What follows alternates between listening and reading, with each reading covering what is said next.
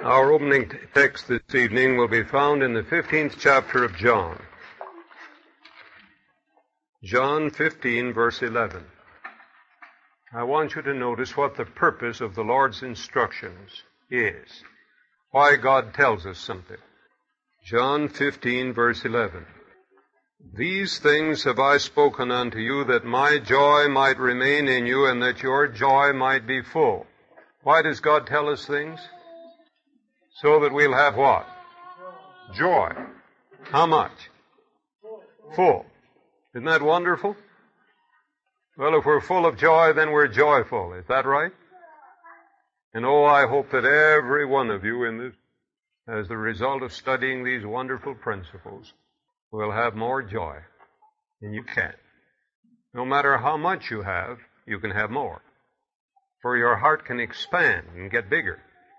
You can hold a quart tonight, the day will come when you can hold two quarts. And on and on. Now with this, I'd like to put this statement in Ministry of Healing 363. Just one short sentence.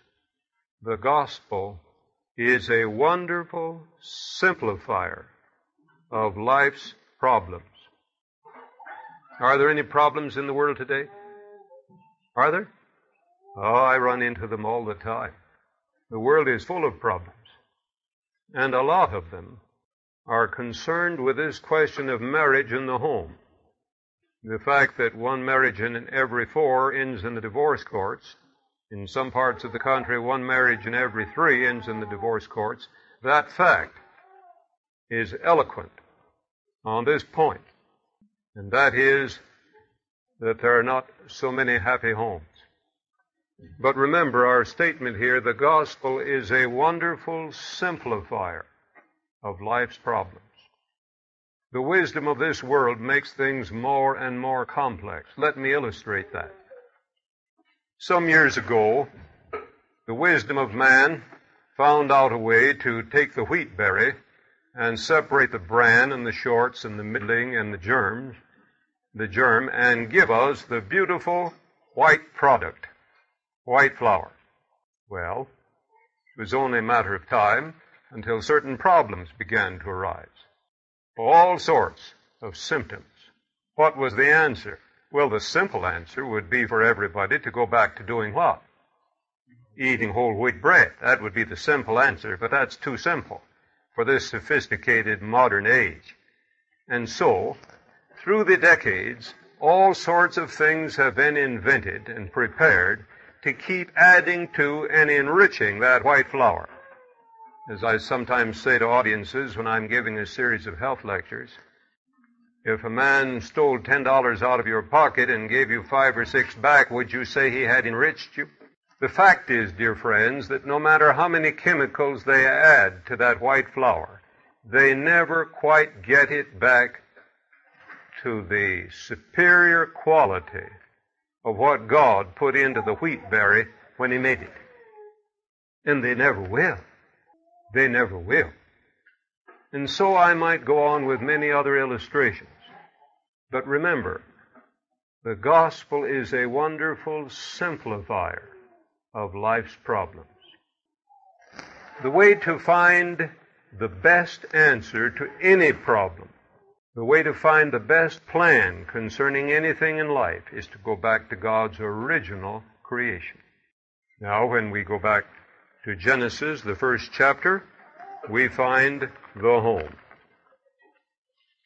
You know, it's an interesting thing that when God had made this world in the six days, filled it with plant and animal life, and then made man, the last thing he did before he rested and made the Sabbath, the first thing he did in the life of man was to create the institution of the home. Everything else was preparatory to that. But when this was done, everything was completed. Read the story there in Genesis 1 and 2. And this is included in that wonderful statement in Genesis 1:31, and God saw everything that he had made, and behold it was what? Very good. Very good. Then is the home very good? Oh yes. Now, to show that the home is a direct and deliberate creation of God, we note in the second chapter of Genesis that when Adam was created, he was given dominion over all the earth. And then as he looked upon the whole creation, God arranged for him to feel his need of a companion. And the record here, Genesis, the second chapter, verses 21 and 22, is that the Lord caused Adam to sleep and took one of his ribs and from it made the woman. Notice the 22nd verse. And the rib which the Lord God had taken from man made he a woman and brought her unto the man. Who was it then arranged that first marriage? Why, it was the Lord that made it. Now, that was the beginning of human history. Let's come down now 4,000 years later and turn to the Gospel of John, the second chapter of the Gospel of John. Here we find the Lord Jesus beginning his public ministry. And he begins it where? In Cana of Galilee at a marriage ceremony. Now there was a divine purpose in this. Jesus had come to this world to restore man to the original perfection. And he began his work by performing a miracle of love and mercy here at this wedding feast. I want to notice a comment on this in the book Adventist Home, page 28. This is a beautiful statement. Adventist Home, page 28. The presence of Christ alone can make men and women happy. What does it take to make people happy? It takes the presence of Christ. All the common waters of life, Christ can turn into the wine of heaven. The home then becomes as an Eden of bliss. The family, a beautiful symbol of the family in heaven. Isn't that beautiful? Oh, but somebody says that's poetry. That's just something to sing about. But when you get down to the, to the actual living of life, it isn't quite that pretty. I want to tell you something, friends. And I know what I'm talking about. A Christian home can be happier than anything that can ever be written about it. It can be more wonderful, more blessed, more a fountain of joy, a haven of rest, a heaven on earth, far more than anything that can be written about it. Now, somebody says, Brother Frazee, you're dreaming. No, I have a vision. And it's an inspired vision. It comes from the Word of God. The problem is simply this, friends, that few people are allowing the architect of the universe to plan their homes. Every building needs a blueprint. The better the architect, the better the plan. Do you agree with me? And let me tell you something, friends. If it weren't so tragic, it would be plain laughable how people who have never had a Christian home, never been married, know so much about what they're going to do and how to do it, so much that they want no one, much less God, to direct and plan for them. I say if it weren't so tragic, it would be plain laughable. This is a road that most of us go over only once. And therefore, any planning that is done for it in advance needs to be done by someone who knows the road. And you and I do not know the road in advance. Only God does. He's promised to guide those who want His guidance. The problem is, as I say, that so few are seeking divine guidance. Now, in volume 4 of the Testimonies, page 504, I read this challenging statement. There is not one marriage in 100 that results happily, that bears the sanction of God and places the parties in a position better to glorify Him. We started out with a verse where Jesus says that He's told us these things in order that we may be what?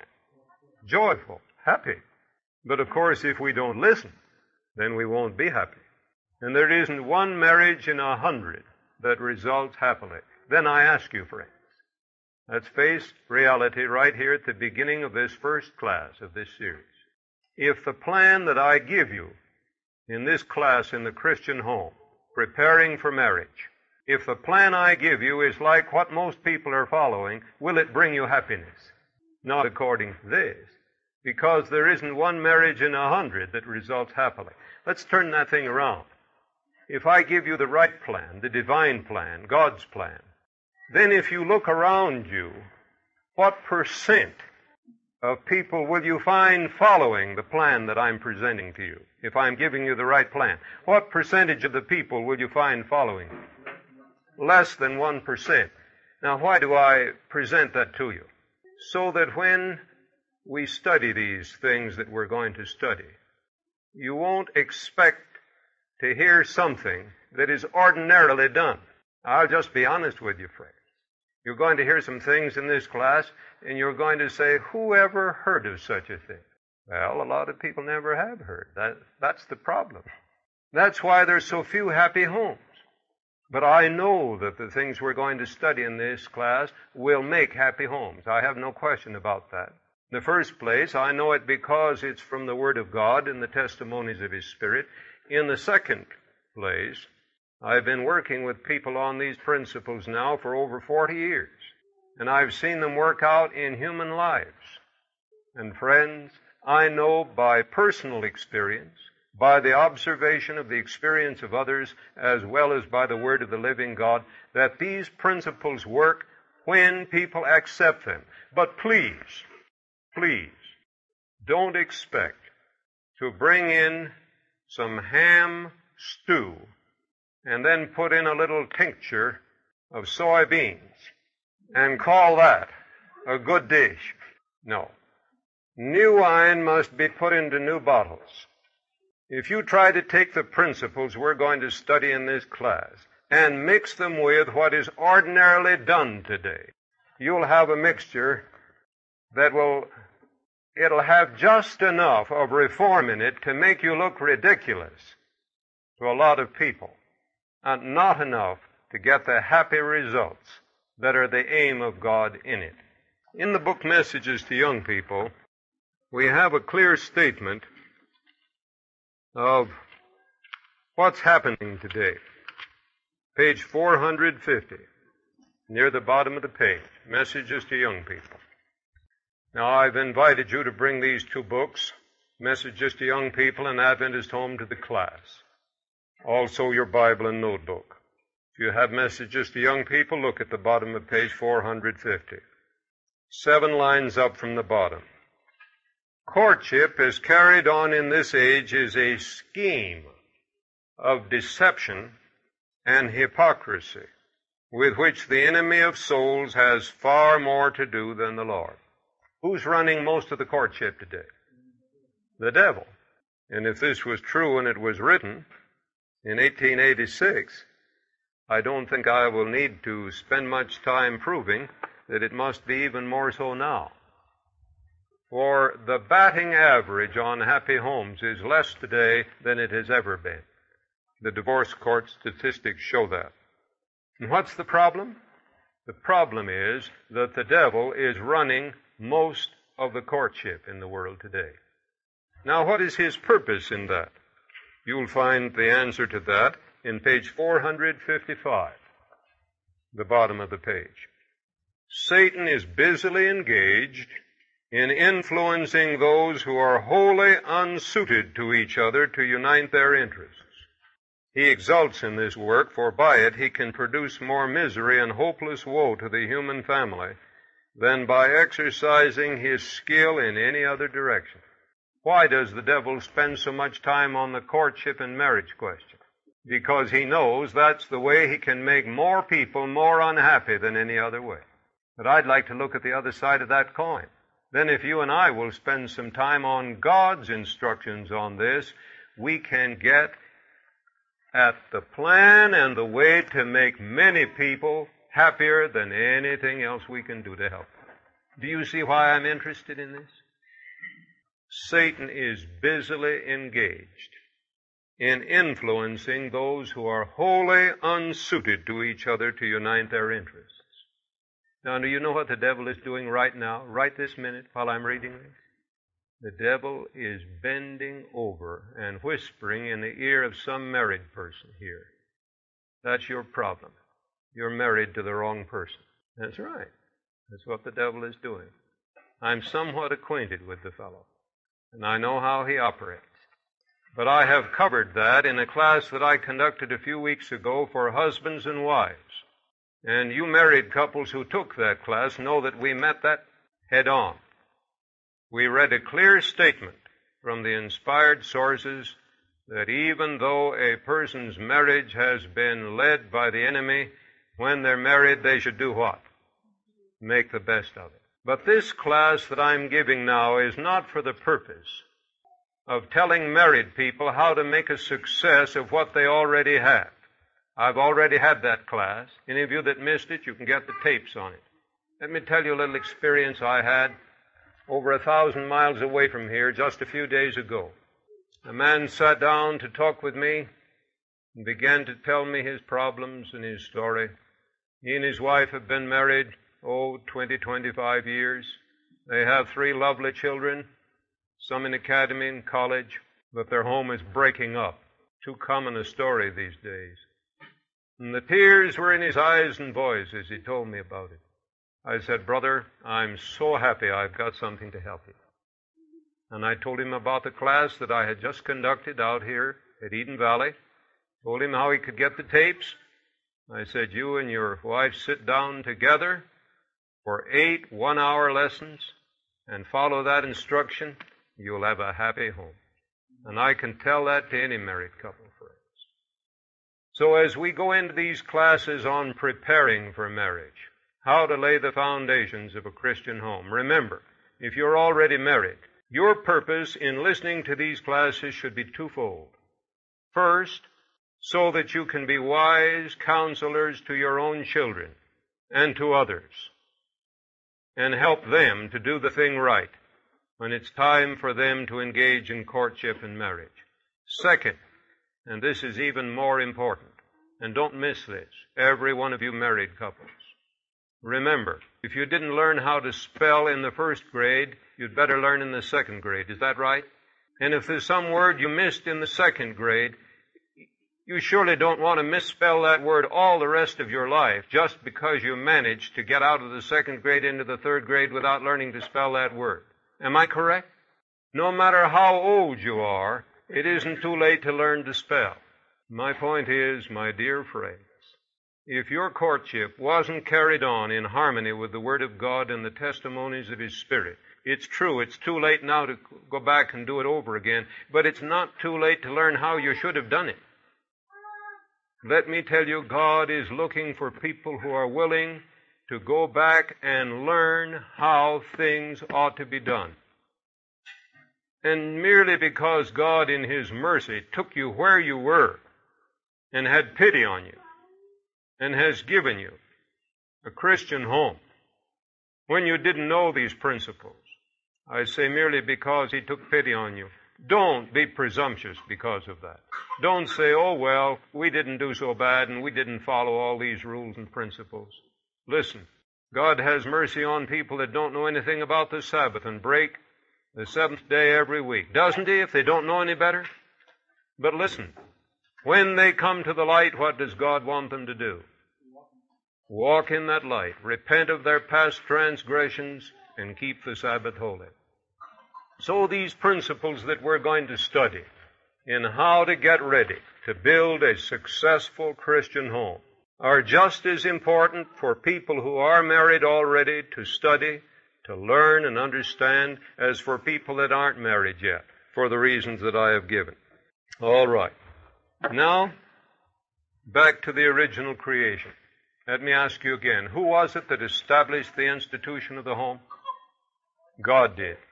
Who was it that united Adam and Eve in marriage? God did. And that same dear Lord, 4,000 years later, performed his first miracle at the wedding feast of Cana to show his regard for and his interest in this very important institution. Now turn, please, to the book of Proverbs. We want to notice a couple of texts here, just across the page from each other. Proverbs, the 19th chapter and the 14th verse. Proverbs, the 18th chapter and the 22nd verse. 1914 and 1822. The last part of the 14th verse in Proverbs 19. A prudent wife is from the Lord. Where does a man get a good wife? From the Lord. Again, Proverbs 18:22. Whoso findeth a wife, as Ministry of Healing puts this, whoso findeth such a wife, that is the right kind, findeth a good thing and obtaineth favor of the Lord. In each of these verses, notice that the right wife, the good wife, comes from whom? From the Lord. All right. Now I want to ask you a question or two on that as you look at the text. If a prudent wife, a good wife, the right wife is from the Lord, who does she belong to? Wouldn't she have to belong to the Lord if the Lord gave her away? Wouldn't she?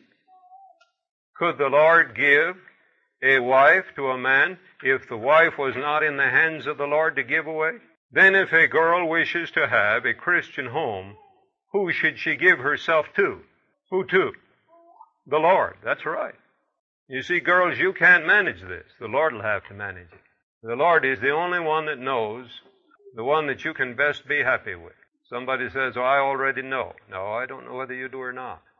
You may change your mind six weeks from now. But if you will put yourself in the Lord's hands fully, completely, then you will be, as it were, ready for the Lord to give you away when He gets ready.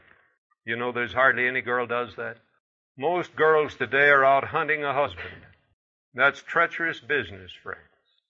The girl who hunts a husband quite often gets one worthy of her quest. A true Christian girl who understands these principles that I'm going to study is not hunting a husband. Oh, somebody says, Brother Frazee, what are you talking about? Well, I already warned you that we're going to study things in this class that are clear out of fashion and out of custom. But remember, the way things are going today, how many marriages result happily? Less than 1%. So don't, don't uh, be surprised if we throw most of what's happening in the garbage can where it belongs. No, we're dealing with a way of courtship and marriage in this class which is fundamentally different from what you see going on in the world today and even in religious circles. Fundamentally different. We're going to get our principles straight from the Bible and the Spirit of prophecy, inspired sources. And we're going to build step by step a ladder of success. But every step must be laid solid. And our first principle that we want to get clear here is that it's God that's running this business for those that let Him. A prudent wife is, is from whom? From the Lord. Whoso findeth such a wife findeth a good thing and obtaineth favor of the Lord. Now I addressed a question to the young women. Now I want to address a question to the young men. My dear young friend, if you want a happy home, a Christian home, a successful home, where will you go to find your wife? Where will you go? According to these verses, where will you go? To the Lord. That's good. Don't be afraid to answer. This is a class, not a sermon. Now, you would readily agree with me that you'd hardly expect to go to the dance hall hunting for her if you had asked the Lord to give you a wife. Eh, you agree with me on that, don't you? There's a lot of other places that you wouldn't go. The devil has many variations of the dance hall today. Some places people are afraid of a dance hall unless there are wheels on the shoes of the people that dance. If there are wheels, then it's all right. So there are many variations of these things. But now back to our basic point. Who's in the business of guiding people together to establish a successful Christian home? Who's in that business? The Lord is. Now, we also found somebody else that's in the business of guiding people together. Who was that we read about? Satan. He is busily engaged. Now, notice the difference. We read there in messages to young people that the devil is in the business of guiding people together that don't fit together. They're not well matched. They don't make each other happy. They make each other miserable. I wonder how the devil is so successful at getting 99 out of 100 marriages on his plan. You know, if the devil were to walk up to a young man and say, if you'll just follow me, I'll succeed in making you miserable the rest of your life, if the devil would do that, he wouldn't fool people, would he? No. And if the devil were to walk up to a girl and say, now listen, if you'll just let me, I'll so arrange things that you get married to a man that you'll never be able to be fully happy with. Would she listen? No. Do you see there must be a deception about this thing? There must be an enchantment, a bewitching influence. This is exactly what happens in conventional courtship. In conventional courtship, people fall in love. Somebody says, sure, that's what's happening all the time. People are falling in love. Indeed, it's happening all the time. But I want to tell you something, friend. You can never fall up. Can you? Oh, somebody says, I think it's wonderful to fall in love. But many a person who falls in love a few years later, perhaps even a few months, would give so much to get hold of a rope that would drag them up and out of what they fell into. That's right. The love we're studying about, people don't fall into it at all. They climb the steps. Take your message, uh, your Adventist home now, turn to page 49. You'll see what I mean. Adventist home, Page 49. Let every step toward a marriage alliance be characterized by modesty, simplicity, sincerity, and an earnest purpose to please and honor God. Here it speaks of steps toward a marriage alliance. I want to study some of those steps with you. We're beginning tonight. We'll have some more tomorrow night and then next weekend and so on. In fact, that's the great purpose of this class is to study these steps.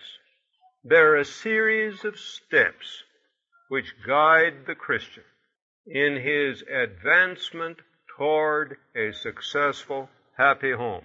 Now this says, let every step toward a marriage alliance be characterized by these different things. What does that expression, every step, indicate as far as the number of steps? There's more than one. You see that, don't you? And indeed, there are to be a number of steps. I want to study with you what some of those steps are.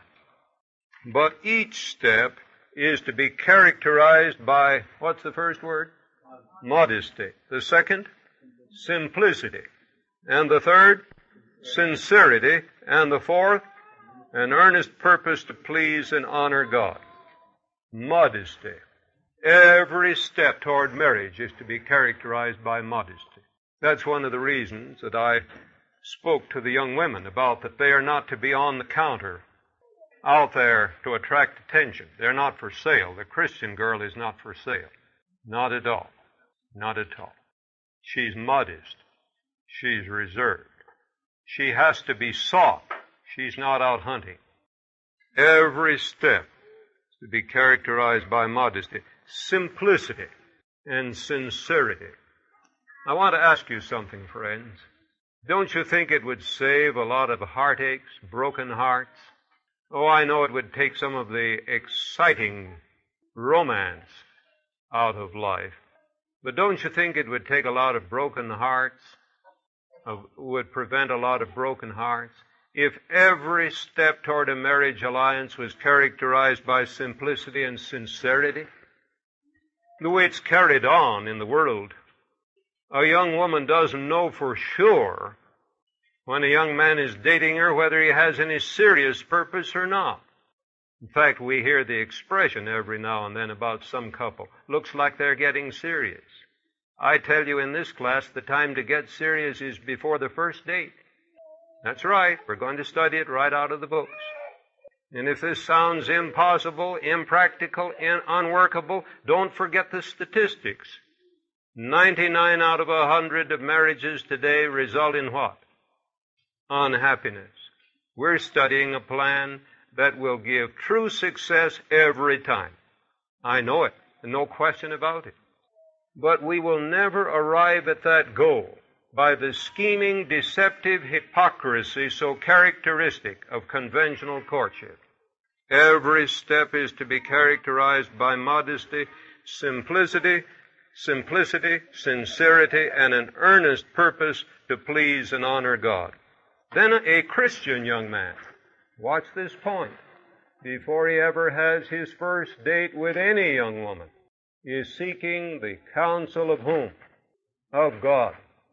Tell me, if he is seeking the counsel of God, will he allow himself to even consider a date with a young woman that he wouldn't consider marrying?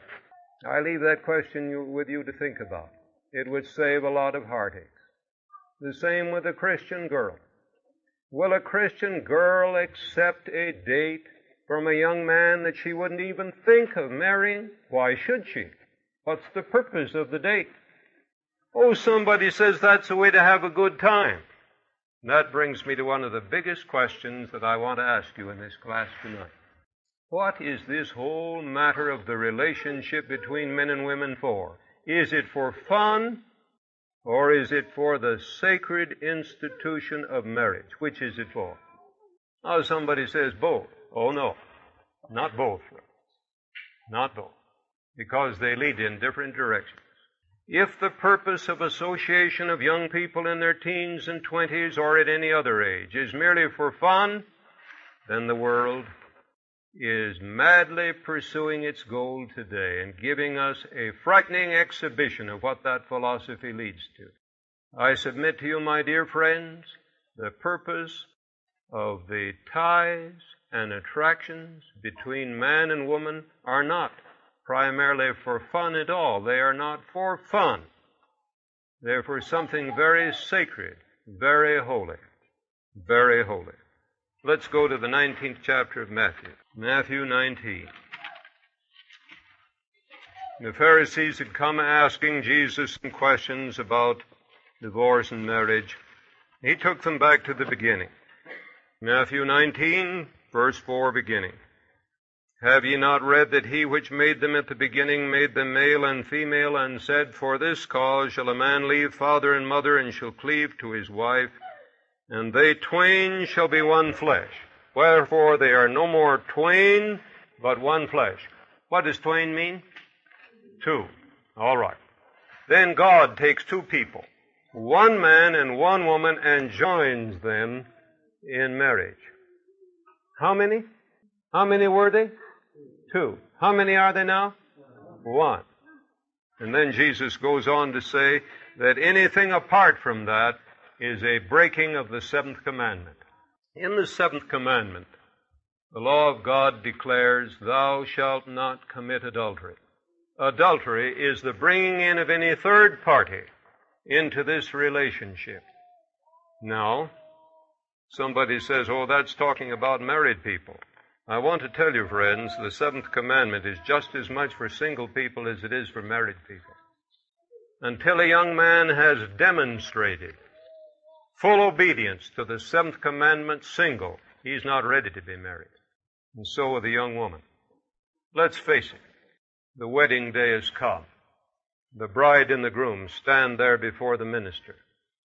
And the question is put to that young man. Will you, John Jones, take this woman, Mary Smith, to be your wedded wife, to live with her after God's ordinance in the holy estate of matrimony? Will you love her, honor her, cherish her, and forsaking all others, keep you only unto her as long as you both shall live? There's many a young man, if he were real honest, would have to say something like this. Of course, this never happened. I just say it would have to happen if we were dealing with realities instead of forms and ceremonies. That young man would have to say to the minister, Preacher, what is this you're asking me? You're asking me to promise that I'm never to look at another girl again?